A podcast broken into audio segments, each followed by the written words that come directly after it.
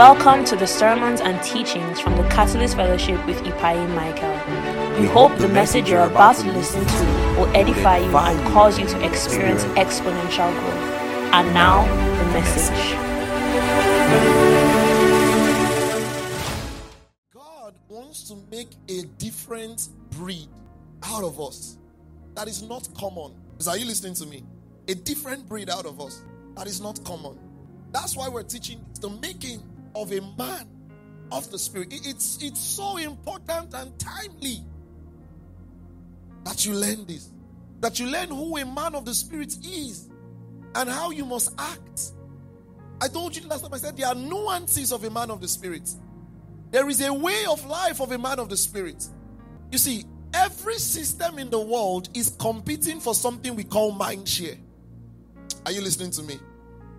Every system in the world is competing for what? Mind share. They are competing for your attention. Because where the heart of a man is, or where the treasure of a man is, rather, his heart is. Are you listening to what I'm saying? So, we're competing for mind share, for your focus. One way or the other, it's what we do. You know, there's a simple principle in computer in science. It's not a principle, but it's a, it's a concept.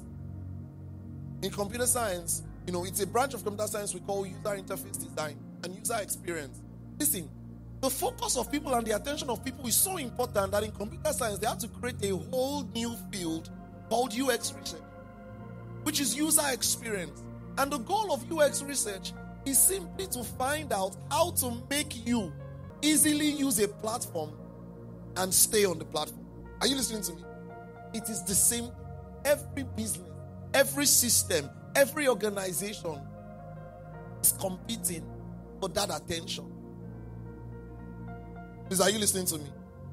Even your jobs, the only difference is that your jobs, you get paid for that time. Are you getting what I'm saying? We're competing for the same. Is something like user experience this? Um, you know, user experience design or research that brings up ideas like the infinite scroll on Instagram. You know what it is? On TikTok. Well, if you don't know, let me explain it to you. It's a trap. It's an intentional trap. Normally, when you scroll on devices, it comes to an end. Well, recently, social media platforms began to realize that why not create an infinite scroll where we can suggest the most relevant things to people. Keep them screwed. Are you listening to me? I'm not I'm not doing conspiracy theory. I'm just giving you simple insight. Are you getting what I'm saying? You're competing for mind share, for your attention.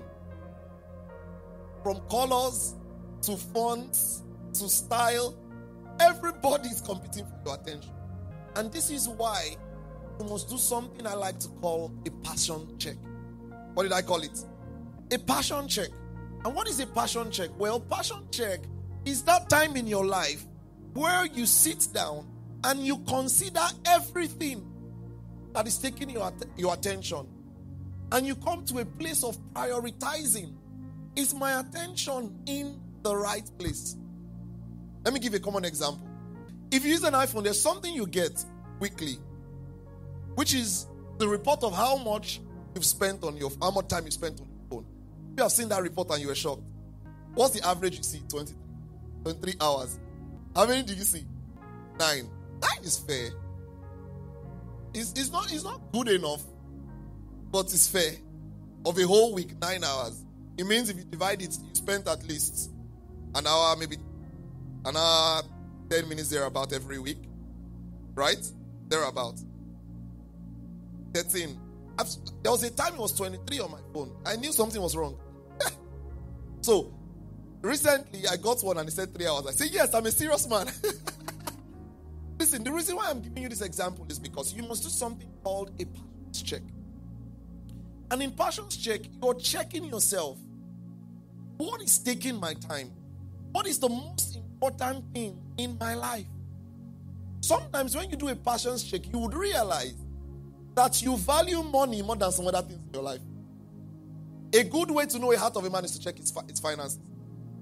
If you do an analysis of your finance and you see what you are spending on, you know what is God over your life. Amen. Is this making sense? So from time to time, you must do what I call a passion check. In medical science, when you want to know that someone is sick, what do you look out for? Symptoms. From the symptoms, you can know what the problem is. Are you getting what I'm saying? You can know what, what the problem is. The same way in faith, in your spiritual well-being, from the symptoms around you, you can know.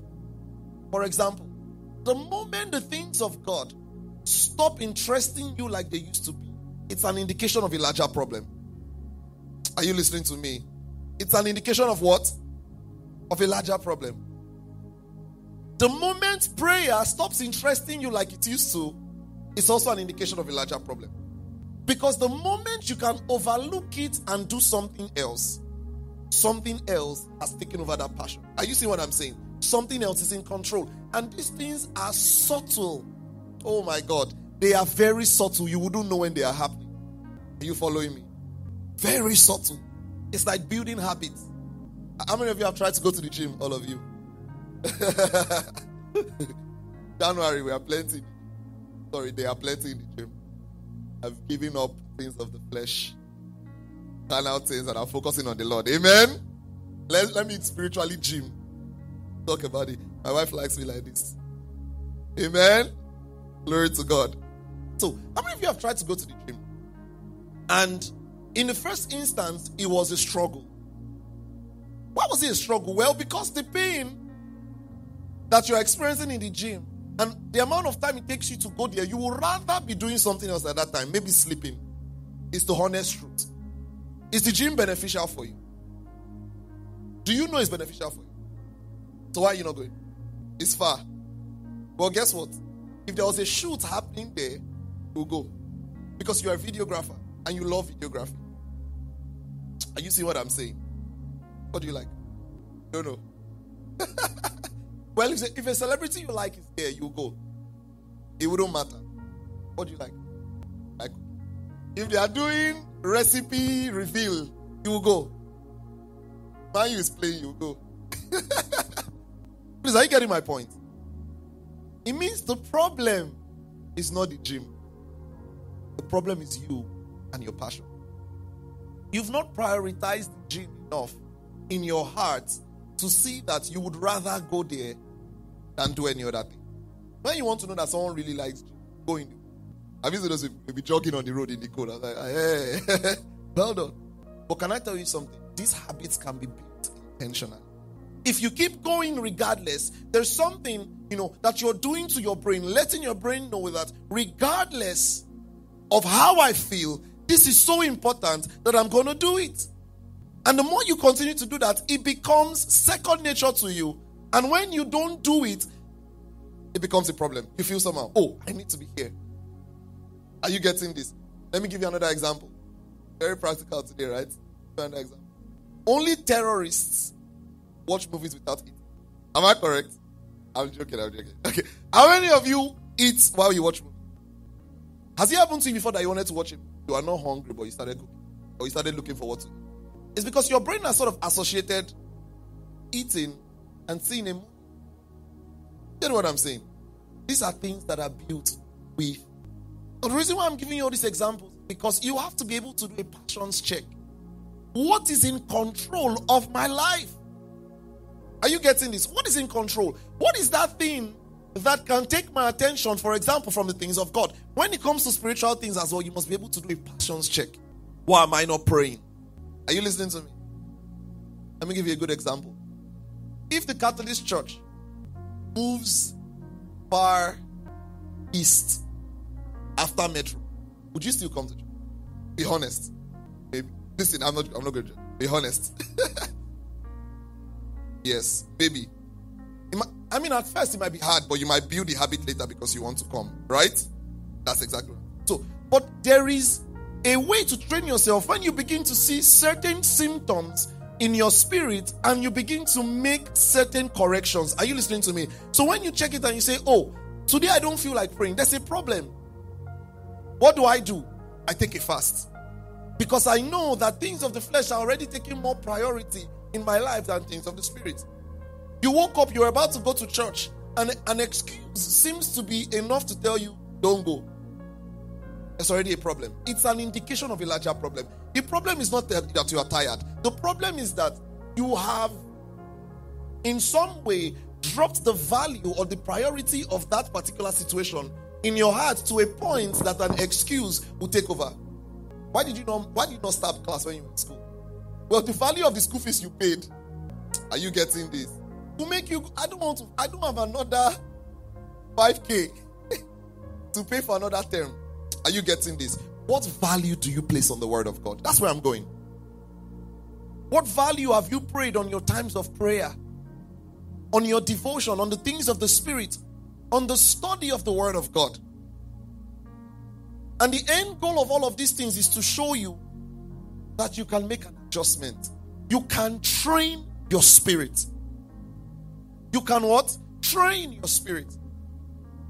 Open your Bibles with me to the book of James. James chapter one and verse twenty-one.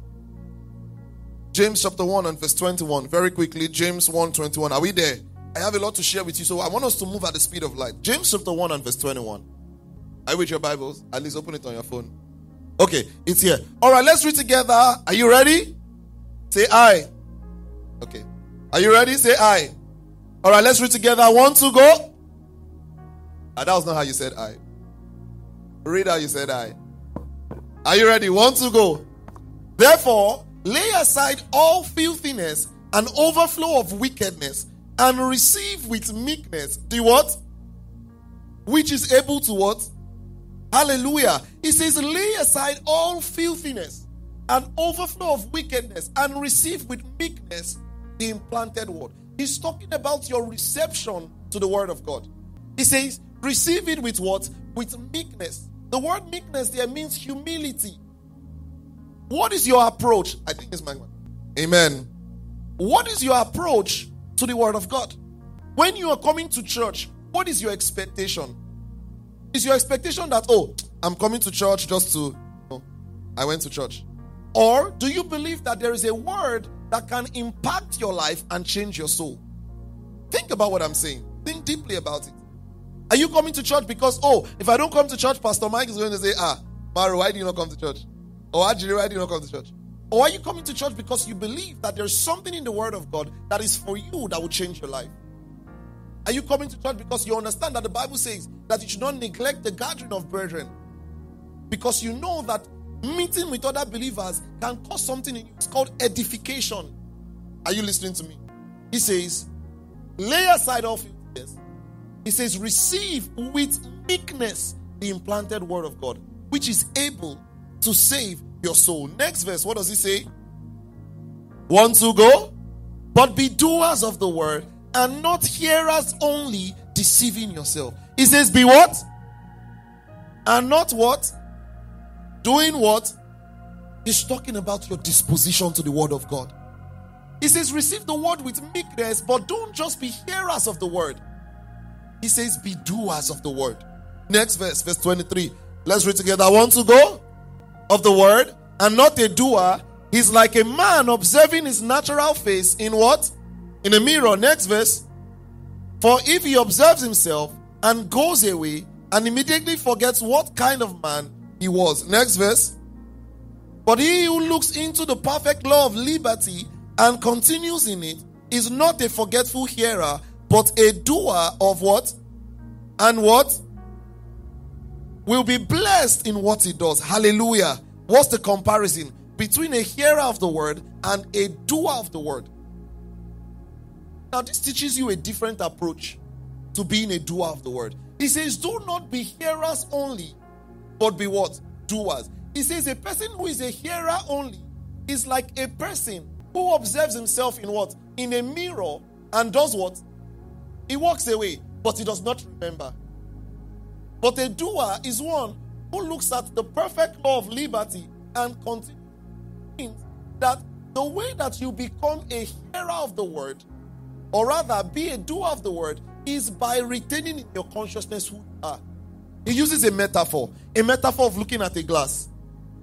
If you look at the glass and you remember who you are, when you walk away, you will act like who you are. But if you look at the glass and you don't see who you are, you don't remember, keep in your consciousness who you are, you go out and you act differently. Have you ever heard your parents tell you, remember the son of who you are? Would you ever forget that? So why do they say remember? Well, it means being a doer of something has a lot to do with retention. How much of it have you put in your mind? How much of the ideas of who you are have you put in your spirit? It means the secret to being a doer of the word is retention. Are you following me, everybody? What did I say right now? Say that again. Can you say it like you believe it? It's retention. If you can keep in your consciousness who you are, it will not be hard to do the word. Are you following me? He says, he not being a forgetful hearer, that's a doer, a person who does not forget. As long as you retain in your consciousness who you are, your actions will align. So maybe the reason why you are not doing the word as you ought to is that you are not retaining in your consciousness. Let me ask you a question. How many times do you leave church and go home and revise your notes? It's not common, right? Well, if you want to be a doer of the word, James is telling you now that he who is a doer is one who retains in his memory. Listen, what this series is trying to do for you is to connect your Sunday to your Monday, Tuesday, Wednesday, Thursday, Friday. Some of you are a different people on Sunday than you are the rest of the week. How do you connect your Sunday to your Monday, Tuesday, Wednesday, Thursday, Friday? You're in church today and you reverence God. You love God. You're here to worship God. Eyes closed, hands lifted up. But is this your reality on Monday? Or do you forget who you are? Is this your reality on Tuesday? Or do you forget who you are? How about on Wednesday? How about when friends call you to do something else? Do you remember? This is how to be a man of the Spirit. Do you remember? Do you remember? If you're being honest with yourself, think about it. Do you even remember the phrase, I'm a man of the Spirit on Monday? Remember on Tuesday? Does this come up in your morning times that, oh, this is who I am. I'm going to spend time praying to God. Does it help you when you prioritize things in your life? I must read my Bible today. I must listen to a sermon today. How many of you know that the sermons we preach here on Sunday are still on YouTube? And we have a podcast platform where all the sermons we've preached for the last three years are. Do you remember? That's what it means to be a doer of the word. Act it unless you retain it in your consciousness. Are you following me? Praise the Lord. Praise the Lord. Because the things you learn in church are not for intellectual stimulation. When I tell you all the Greek word, I'm not trying to create just a Bible scholar out of you. No. I'm trying to give you something that I want to impact your life. I've taught you before that theology, good theology, must lead to what? Good praxeology. Good praxeology must lead to what? Doxology. And good doxology must lead to what? But that's it. So let's explain for benefit of people who are not here. What is theology? The study of God, right? Good theology must lead to what? What is praxeology? The practice, right? Good praxeology must now lead to what? What is doxology? The praise and the worship of God. Does it make sense now? So let's say it together. Good theology must lead to what? Good praxeology must lead to what? Which means that theology is not complete if it does not impact how you live your life. Do you know atheists know the Bible well? They read the Bible. they, but they read it for different purposes than you. And you see what I'm saying? Oh, they know the Bible. There are different people who reference the Bible for many things, for quotes and stuff like that. But the difference between you and that person is that you don't just read or learn theology, you apply theology. That's the end goal of theology. Are you listening to me? That you practice. Say that I practice. Say I'll be a doer of the word. Say I'll be a doer of the word. I'll practice the word of God. Because what we're trying to get you to do is not just to be stimulated intellectually. It's that it would impact your everyday life. You know, there are people who say, oh, I have an academic life. I have a spiritual life. I have a this life. No. Your spiritual life is the foundation of everything. Every other thing is built on it. Because who you are is spirit. Are you listening to me? Who you are is what? Is spirit. There's a huge gap between the growth of many believers when they learn so much and you don't see it in their lives. Have you seen somebody tongue speaking, very powerful, prayerful, but character zero. That's not the best approach to the study of the Word of God. The best approach to the study of the Word of God is that you can implement everything that you've learned every day. So your Sunday must be connected to your Monday. Amen. Your Sunday must be connected to your Tuesday as well. Amen. Please, are you following me? This is important. And so as I continue to teach you certain things which we've started to already learn, I want you to think about how to practice. How do I ensure that this is my reality every day? How do I do a passions check? How do I ensure that, okay, Pastor Mike now is not just wasting his speech every Sunday, but it's my reality. I'm a man of the Spirit. When I wake up in the morning, I remember I'm a man of the Spirit. When you get to write it on, on, on your board, I want to spend time praying every day. I want to spend time studying the Word every day. You put it to practice. All that God has told me, what are the prophecies I've received? This, this, this, this, this. How is this going to come to reality? Start praying over them. Start walking in discipline as a man of the Spirit. I start checking my life and my approach to life to see if it's consistent with the way of life of a man of the Spirit. Listen, I'm not teaching you this just for the fun of it. I'm teaching it because God wants to make a different breed out of us. We know who we are and we are proud of it.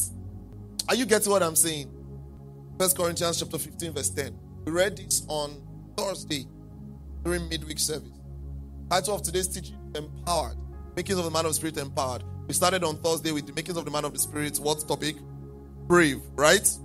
First Corinthians fifteen ten. Are you ready to read with me? All right, everybody read with me. One, two, go. I am what I am, and his grace towards me was not in vain. Pause. He says, who is speaking? Paul to who? The church in Corinth. He says, by the grace of God, I am what I am. This is how men of the Spirit talk. However far I have come, it is because of God. It's not because of me or what I can do.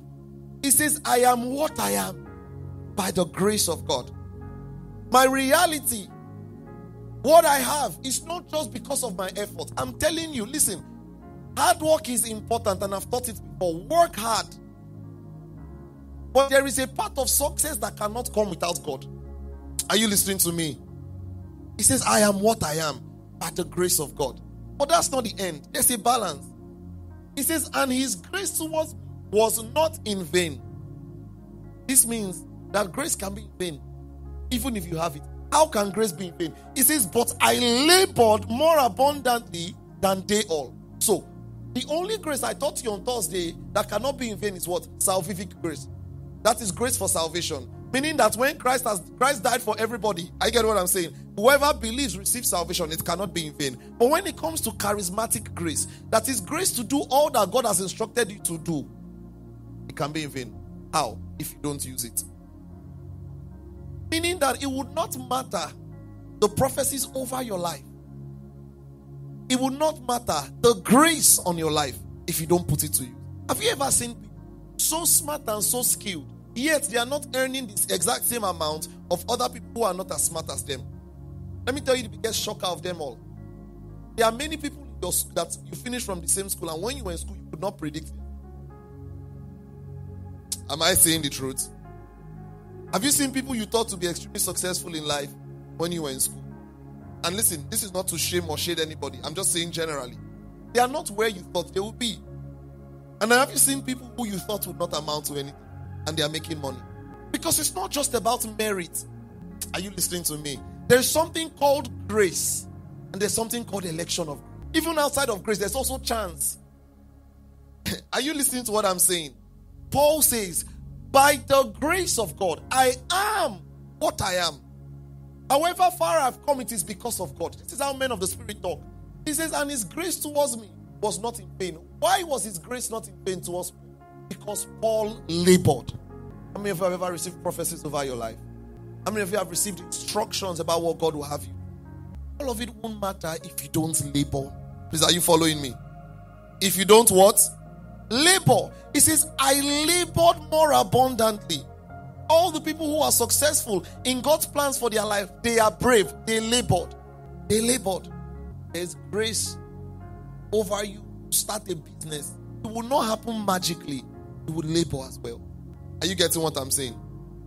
You've been applying for jobs. It doesn't come. Listen, you might have the backing of God, but if you don't labor, but listen, God can put you in situations that would warrant for people to bless you. But if you don't labor, you can't sustain that blessing. Are you getting what I'm saying? Think about it. You might get a job by appointment to an interview, but the day you lose ten million for that company, to sack you. Are you getting what I'm teaching you? So yes, there is grace, but there is labor. You must work, and you must work hard. He says, I'm who I am by the grace of God. He says, but so that that grace will not be in vain, I labor. I want to encourage you to be brave. That, that's really focused. Be brave in all that God is asking you to do. Men of the Spirit are brave. They are brave. They are brave. So I want to start today by speaking about oppositions to bravery. I already did all of this teaching on Thursday, okay? So I just did a bit of a recap. Oppositions to bravery. Number one, comfort. What did I say? And I'm not going to spend too much time with this. I'll give you a simple example in the Bible. How many of you remember the rich young ruler who came to Jesus and said, what must I, what can I do to follow you, to have all of this? He wanted something. He needed something. And when you are younger, you are more audacious. Many of you have seen people like that. In, in a, part, a particular time of your life, you were more audacious than you are. What changed? Life. Experience. But can you be just as audacious as you want to be? That's what bravery is. Being just as audacious. And the number one enemy of that is comfort. You were chasing something beyond you before. But the moment you got a taste of little, you forgot your ambitions. You forgot the plans that God had for you. You wanted to walk with God. You wanted to get closer with God. The day you experience one supernatural expression, that was the end. But there's always more. And you need to be brave to have such high ambitions. Can you be ambitious in the things of God as well? Listen, I'm talking both ways. I'm talking in things of God. I'm also talking in things of the world. Because your success in this world is also unto God. Are you clear what I'm saying? Because in the end, as a believer, your, your financial success in the world is also going to help you be able to, number one, take care of your family. But number two, also support the cause of God's work. Are you getting what I'm saying? But can you be brave? Men of the Spirit are brave. Go check it. There is no history of men of the Spirit who are not bold and brave. I remember reading a story about somebody, I've forgotten his name. He wanted to do a crusade. He entered the city and he went to meet the president of it. He said, I need your stadium for a spiritual program. Where another person would have been thinking small, he was thinking stadium. I want to fill it up with people. How are you thinking about souls for God? Are you thinking just winning two people? Or are you brave about much more for God? I asked you a question in crossover. I said, what can God do in your life in twelve months? Did you think small when I asked you that question? Or did you think big? Do you believe that through your life, over twenty people can be saved this year? Do you believe? Do you believe that through your life, over twenty people can be discipled this year? Do you believe? Do you believe that your walk with God can skyrocket? Can you be brave about it? Comfort the enemy of bravery. Because these things will come at an expense, but are you willing to pay the price? That's what I'm saying. When you have a taste of little, are you comfortable with the little? Are you hungry? How many of you watch soccer? You watch football a lot. There's something, there's something we see in goal-thirsty players that you don't see in others. Especially number nine. When there is a hungry number nine, he will do everything to score goals. Ambition can be the difference between a good player and a great player. Amen. That's why I don't tolerate Ronaldo scandals. My spiritual father is a no, Ronaldo slander rather. My spiritual father now is a Messi fan. But I know you say you should follow men, but amen. Glory to God. I don't tolerate Ronaldo. He's a hardworking man. Amen. They're messy, but just use the door. Amen. Listen, because when someone is hungry for something, listen, both of them are both hardworking. And let me use that for an example. You can tell that they have ambition. That's why they are where they are. You know what I think? I think the difference between a Messi career and a Hazard career is ambition. That is such an extraordinary player. And you might not know what I'm talking about, but I'll use a really example. Extraordinary play- player. But I don't think he had ambitions to be greater than what he was. Please, are you getting this?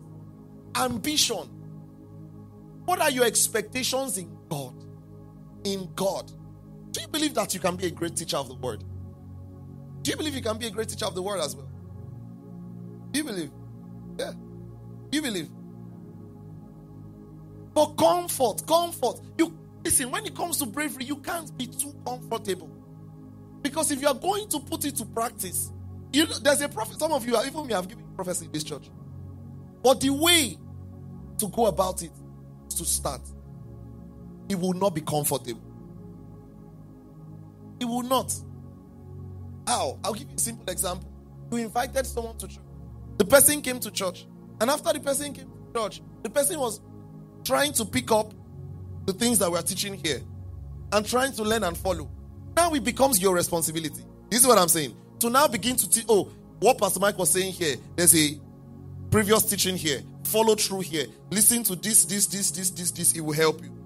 The person comes and says, oh, I don't understand this thing. Try to, you're already putting to practice your teaching. Bravery. Bravery.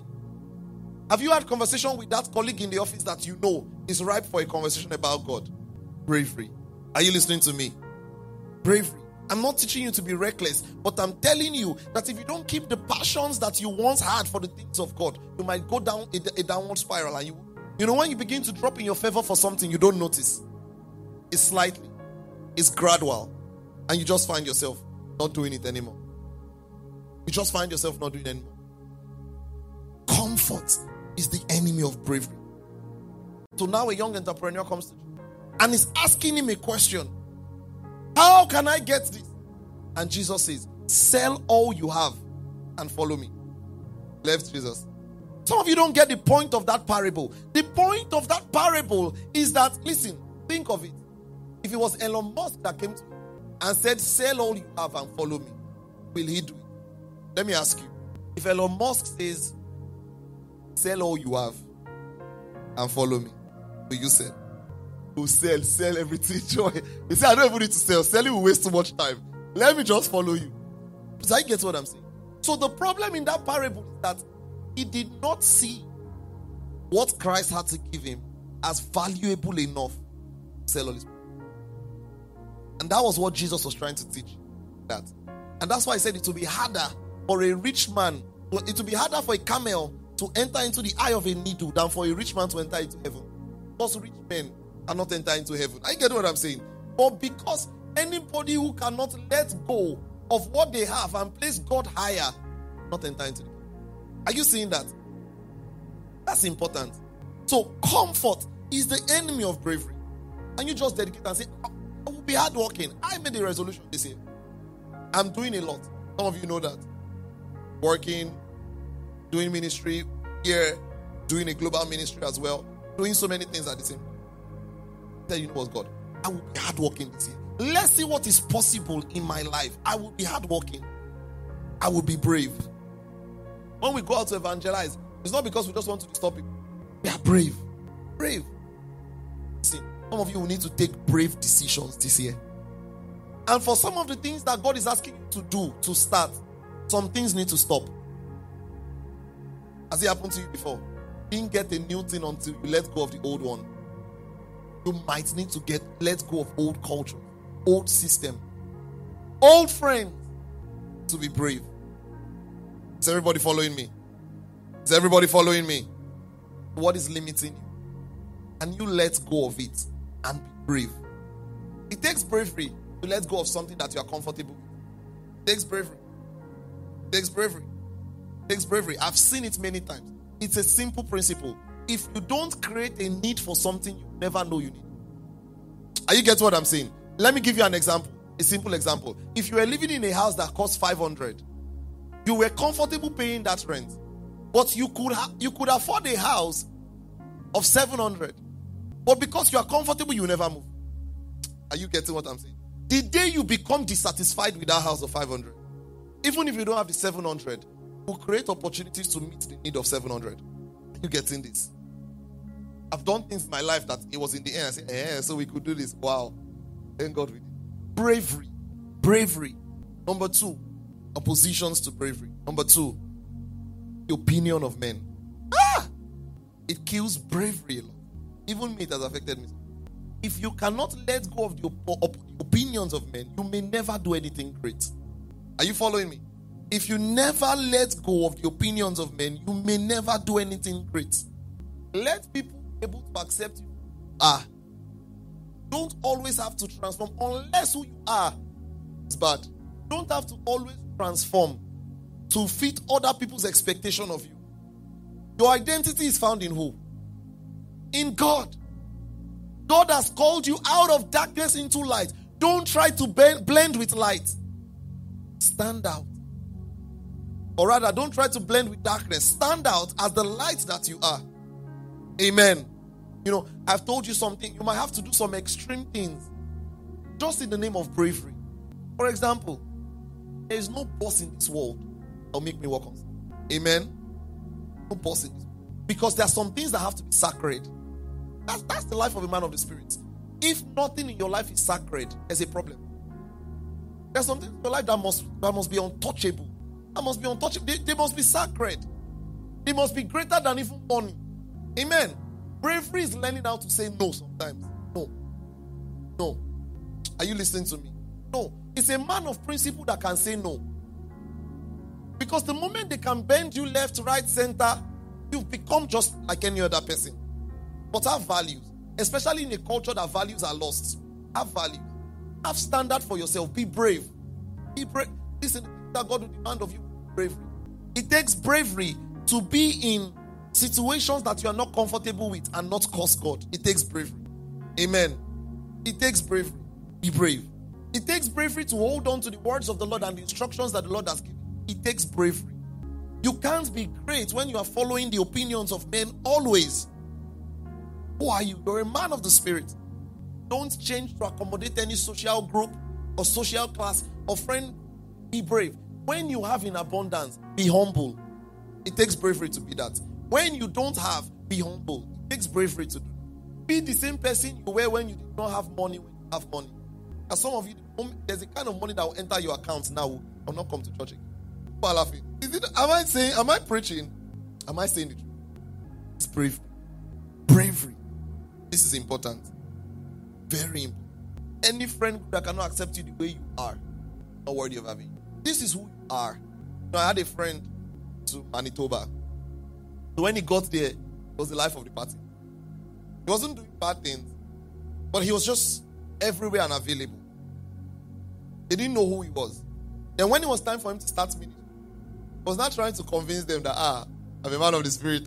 Just be who you are. Care who. And my boss is my, come to my house, you visit Bible. I'm not going to read the Bible because of I be atheist, agnostic, anything. Yeah. Amen. Because you are so bold to be who you are. Why will I not be bold to be who I am? Can you be brave? Please, are you following me, everybody? Let's be brave. Have you noticed? When young people want to do something, there's this thing about old elderly people that make it look like youthful exuberance. You know that thing, right? They say, oh, you want to do this? They say, are you sure? Are you sure? No. See, let's be, when you are young, be brave. When you are old, be brave. Be brave. If you wanted to be a doctor when you were small, what happened? What happened? Life? But can you still be brave that way about what you're doing now? Are you getting what I'm saying? Be brave. Be ready to do anything to attain sin. And some of you, yes. Because the situations that you're in require bravery. It will require bravery for you to, to work hard with the little you have because you know that there's much more coming. It will require bravery. It requires bravery to be suffering and not do something illegal. Am I preaching? You must be brave. Bravery is holding those to those standards regardless. You must be brave. Hallelujah. David was making a simple inquiry. He said, what will happen to this guy and whosoever kills Goliath?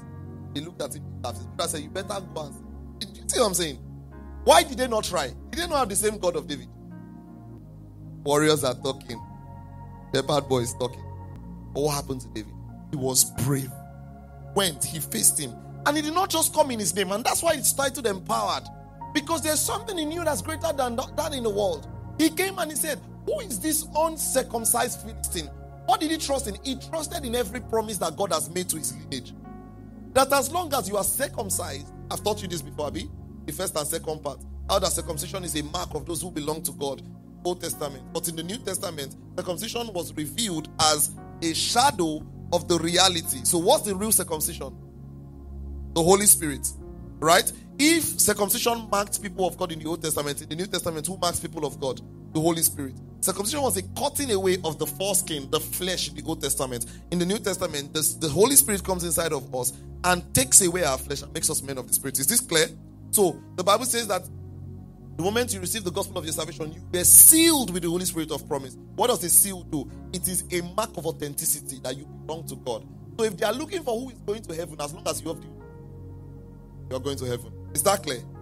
Does this make sense? All right. This makes sense. Now you will see why David comes, and on the integrity of that word, he says, who is this uncircumcised Philistine? Meaning, my size does not really matter. What matters is the God I serve. He won't let us down. So are you getting this? That's bravery. That's bravery. That's bravery.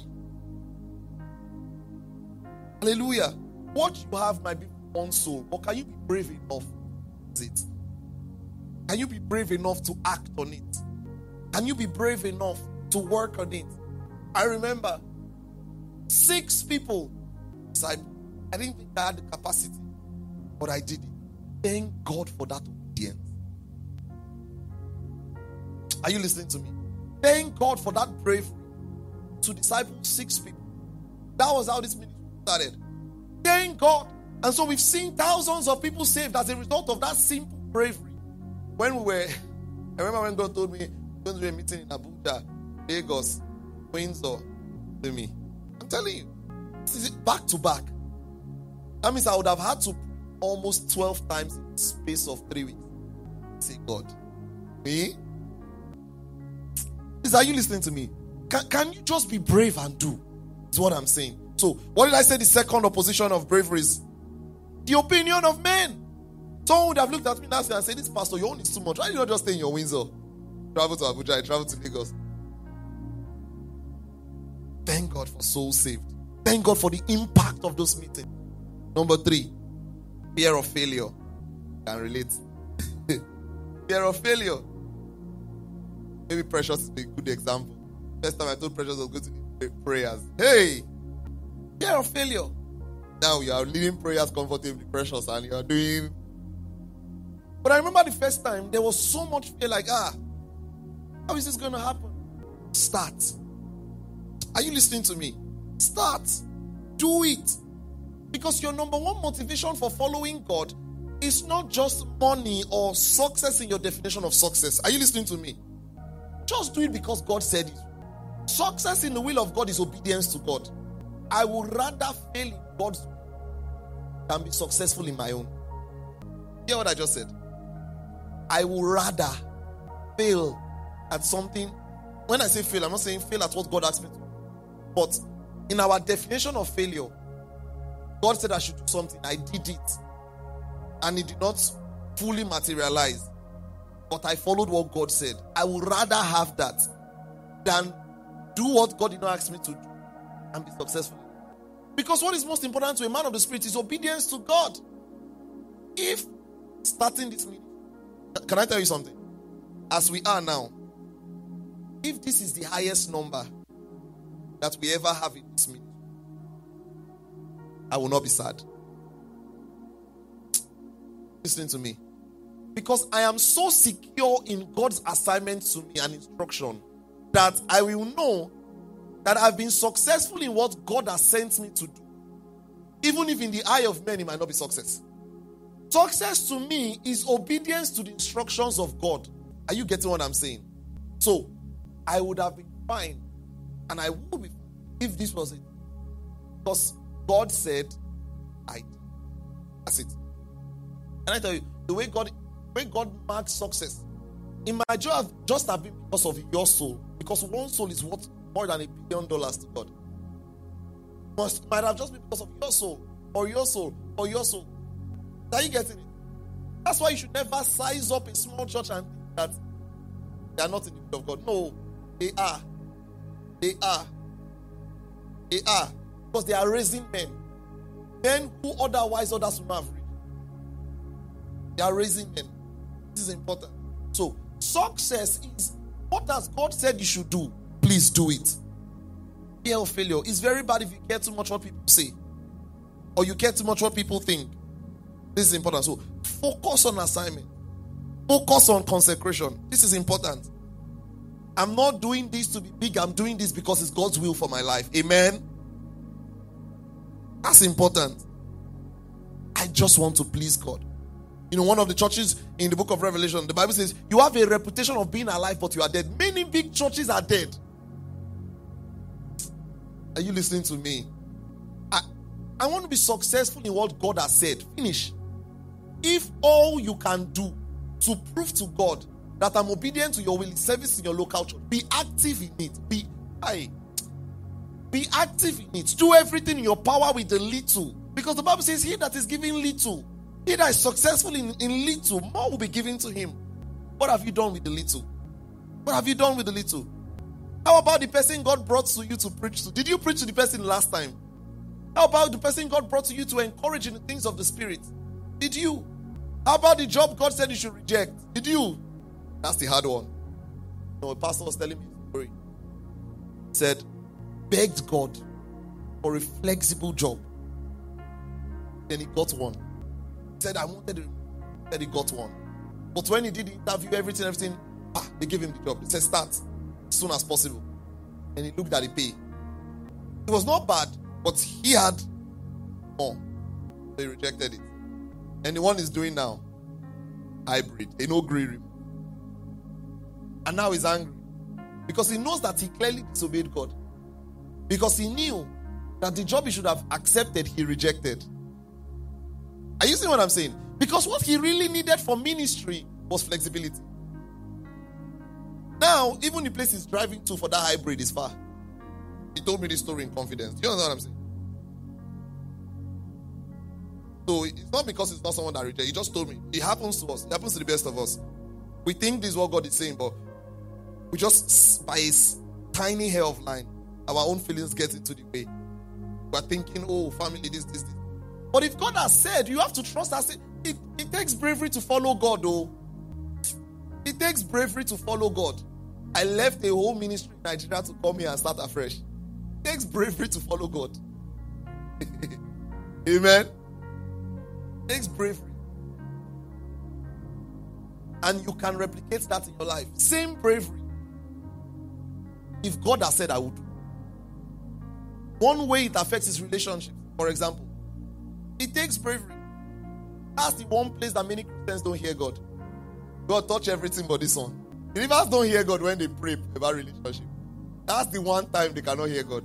They hear feelings, friends. They don't hear God. You have clearly, God has told you that she's not the one who. You know, I went to pray, Lord, Lord, but she loves you. Lord, she prays though sometimes. God has told you she's not the one. You know the funniest thing? Many times we know in our heart of hearts, but we just want it to be person so bad, and you try to convince everybody. We know many times. So when that happens, people that do that, they don't tell their pastor. They, until it's, until they've, they've almost got to her. Say, ah, pastor, this is the woman. You know, as the pastor, how far is she? And then you say, no, pastor, this is the one that the Lord has. Eh? Timothy, this is the one that the Lord has. Please, are you following me? But it takes bravery. I'm telling you, many believers here go, go, go, go, but it takes bravery to hear stop. It takes bravery to hear stop. It takes bravery to hear stop. So, it is important, so important, you learn to be brave. It's possible for you to seem big to yourself and be small in the eye of God if you can't follow God's instruction. Hallelujah. So how do we handle this opposition? I'm trying to steal in you. Are you going to be doers of the word? Are you going to put to practice everything I'm teaching you? I hope you do. I hope you do. I'll tell you why. I've said this thing in passing once, but I want to talk about it some more. How many of you love the Lord? You. There is a way. I, I was hearing my pastor teach about this yesterday, but I've been saying this years now. But he didn't say this exact part. This is what I want to share to you. There's a way God works with his people. A very important way that God works with. And if you miss it, man, it's your role, God's plan. And one of that ways, or one of the ways we see, even in scripture, is by immigration. Immigration. You're looking at me like, Pastor, what are you saying? You know, there was a lot of immigration. The children of Israel moved from place to place, to Egypt, to not even the disciples, the Israelites. From Egypt, you know, they moved back out, got into the wilderness, then they were going to Canaan, they were taken to exile in Babylon. A lot of things like that.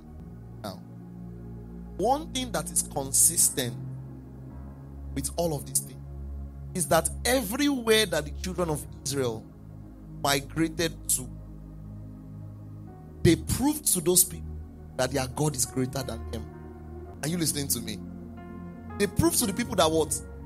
Ah, uh, what I'm saying. Listen. You might think that the massive immigration of people out of Africa is just for immigration purposes. But God has another plan in the middle. And you're a part of that plan if you're a believer, wherever you find yourself. I'm not just talking Africa. No matter where you're watching this stream for in the world, in the world, wherever you move to, you have a responsibility to become an ambassador. So, what does God do? He takes his people who seem weak in a new nation and he makes them strong. You might have been just you, just Rhoda, when you were in your hometown. But the moment you enter a new place, God begins to work in you. He can make you evangelist Rhoda just for his purpose. He would engrace you with everything he needs to do a work in that city. Are you listening to me? You might just be Maro when you were in Nigeria. But for the purpose of God's work, he can empower you with a method of reaching out to people that is not common. But are you awakened to that? Are you awakened to the fact that you are not just somebody who migrated to Canada, but you are an ambassador for Christ? That God has an assignment that he wants to achieve in your life. There's an excellence that would come with, with what you do that will make people acquire who is your God. Who is your God? How are you doing? So, don't worry situation now. Are you getting what I'm saying? Believe that you have a God who is backing you up. The best way to walk in God's blessing is to walk in God's purpose. Listen, God can, God can grant you long life for the result of his work. God can grant you for, for the sake of his work.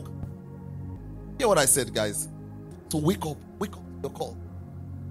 Wake up to what God is working in you. I'm not saying you have to be a pastor because you are in a new city. I'm just saying wake up because through you, God has a plan. Even if it is not public preaching, even just by raising your child well, there is one more Christian in Canada. One more good and solid, fervent Christian.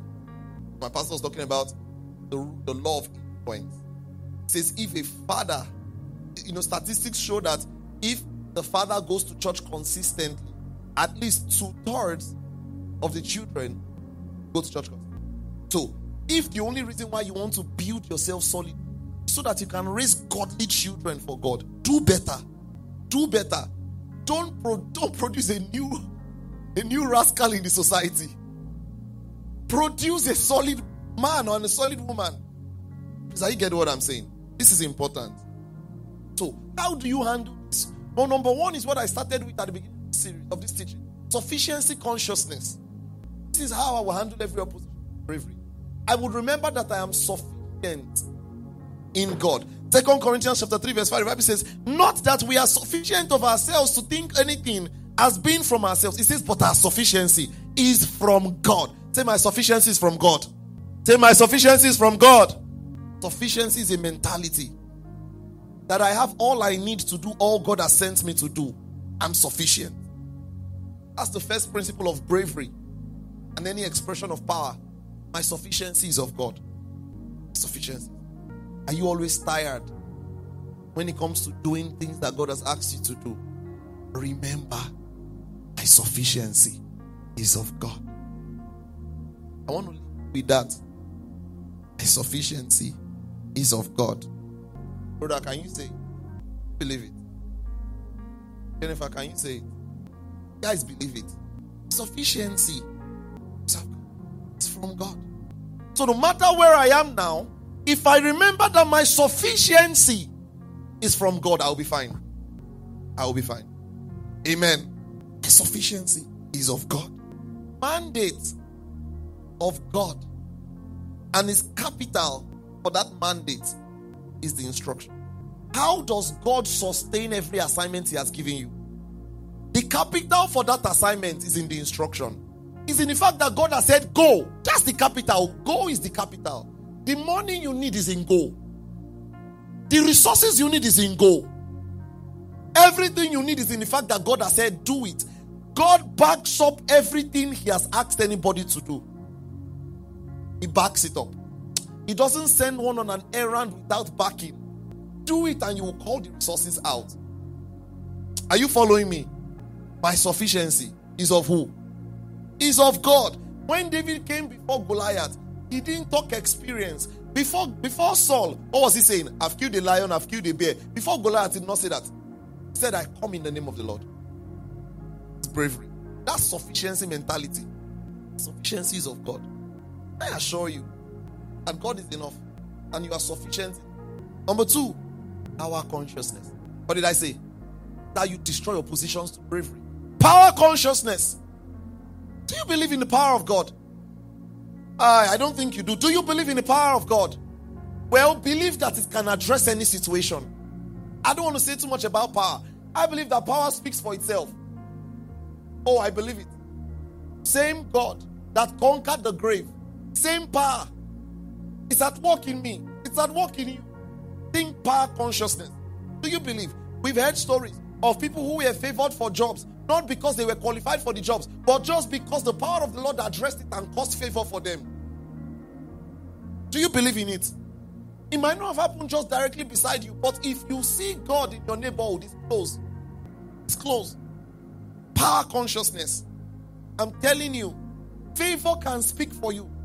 Nothing that God cannot do. There's nothing his power cannot address. Power consciousness. If you have that consciousness, listen, small small plus power is big. All you have, if all you have is your effort, all you have is your C V, let the power of God work. If all you have is an assignment, if all you have is a vision, let the power of God work. Remember to pray about it. Some of you don't pray about real, real situations anymore. Pray about it and see God work. Open your spirit to possibilities. Say nothing is impossible. When you walk out of your room, remind yourself, I'm a man of the spirit and I speak the words of God. I declare into the situation, I want to say the power of God available in it. Remember, power is important. Tenacity is also important. I've told you the story of Papa Kennedy again before. He was, you know, he was praying for a woman. He was power conscious. The woman was sick. He prayed for her every day. She didn't get healed. For three hundred and something. On the day she got healed, he went again and he prayed. That is power consciousness. That even though what you are praying for has not happened, you don't stop believing in the power of God. He went back and he prayed for her. And he went to church. And he was preaching. And the back door of the church opened. Poof! And the woman walked in. Walked in. Walking properly. He said, Pastor, I'm here. Hey! What if he stopped the day before? That's power consciousness. I read a story of him again. He prayed for a baby that had a deformed leg. Nothing happened. Nothing happened. He said, go home and believe. Mother of the baby took the child. She was beating it. She started saying, Pastor has prayed for my daughter. Believe she healed. Dipped that child into water while beating the child. And as she was straightening the leg of the child, it was forming to shape. Are you listening to me? Power consciousness. Power of God is real. Number three, preparation. The reason why you're scared is that you are scared. What did I say? You are scared. But if you prepare, well, what I meant to say is the reason why you are scared is because you are not prepared. Okay? If you prepare, fear will be eradicated. What evangelism you want to do? Practice and prepare. Practice what you want to say. And do it. Amen. The job, prepare. Getting this. Prepare. Prepare. Get more certification. Build more capacity. Bear and trust God. See, your own side of it is the labor. God's side of it is grace. Do you understand? Prepare. I prepare well. Very well. Prepare. Amen. The only problem is you are not as prepared as you need to be. Maybe that's why. When you are prepared, you are, bravery will come. So prepare. Am I teaching things that relate to your life personally? Apply them. That's why I started with being doers of the word. That on Monday you don't forget. And you go back to our envy. Prepare. And do. Give you a few principles of building any habit. We're done with it. I'll just give you a few in any habit. Number one, start small. Number two, stay consistent. Number three, set clear goal. Number four, monitor and adjust. Number five, be accountable. And number six, stay patient and persistent. Can you think of one thing you can apply this to? Let me help you. Number one, start small. Meaning, talk to two people. Number two, stay consistent. Do it every week. Number three, set clear goals and objectives. Have a plan for how you want to do this. Number four, monitor and adjust. Learn from your mistakes and improve. Number five, be accountable. Talk to someone if you need help. Or look for someone that will always ensure you go. Number six, stay patient and persistent. You might not win the soul you want the first day, the second day, the third day. Stay persistent. What else can you apply it to? Your growth in God. Number one, start small. Come to church every Sunday. Number two, stay consistent. Come to church every Sunday. Number three, set clear goals. Have a target. I want to grow more. I want to know God more. Number four, monitor and adjust. See what you are not doing right and adjust it. For example, be sleeping early before church on Sunday. Next day. So you're not going to church and be dozing. Number five, be accountable. Talk to pastor. Say, need help. Give you materials, things like that. Number six, stay patient and persistent. You will not see the desired results only the first day. It's over time. What else can you apply it to? Building a skill, job search. Start small. Even building a skill, don't start small. Start heavy. But start small. Stay consistent. Keep applying. Set clear goals. Have a target of jobs you want to apply to every day. Monitor and adjust. Look at your mistakes or the rejections and make adjustments. Be accountable. Well, make sure that someone is watching you and ensuring you do it. Six, stay patient, be persistent. Have you been blessed? Rise up on your feet. Now you're going to pray. You're going to say, Lord, I want to walk in bravery over every and anything that you've set in my hands to do. That by the partnership of your grace and my labor, I begin to see results in my life and in my walk with you. Can you begin to pray wherever you are?